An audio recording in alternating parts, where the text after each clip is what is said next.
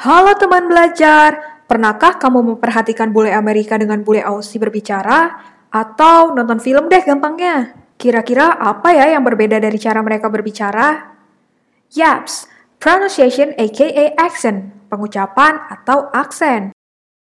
Masing-masing kedua penutur bahasa Inggris tersebut punya aksen yang khas, orang Aussie dengan logat Britishnya yang kental dan orang Amerika dengan gaya bicaranya yang terdengar ringan. Pada bagian pelafalan, sangatlah jelas bahwa terdapat perbedaan antara American English dan British English. Banyak sekali perbedaan yang terdapat antara keduanya. Berikut ini adalah contohnya. Orang Amerika mengucapkan huruf R dengan cara menggulung lidah ke belakang dan merapatkannya ke langit-langit mulut. Sedangkan orang Inggris tidak melafalkan huruf R dalam sebuah kata, terlebih jika huruf R tersebut berada di akhiran kata. Contohnya pada kata water.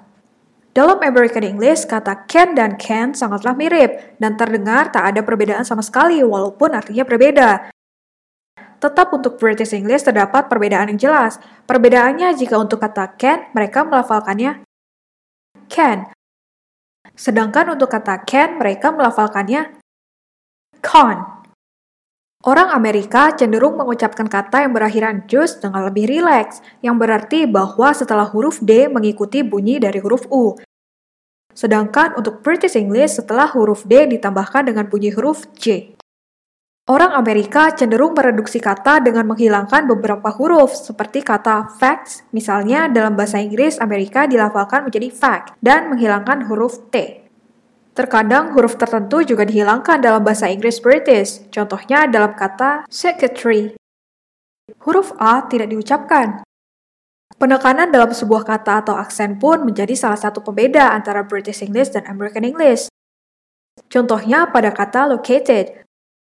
American accent menekankan pada kata located, sedangkan British English menekankan pada kata located.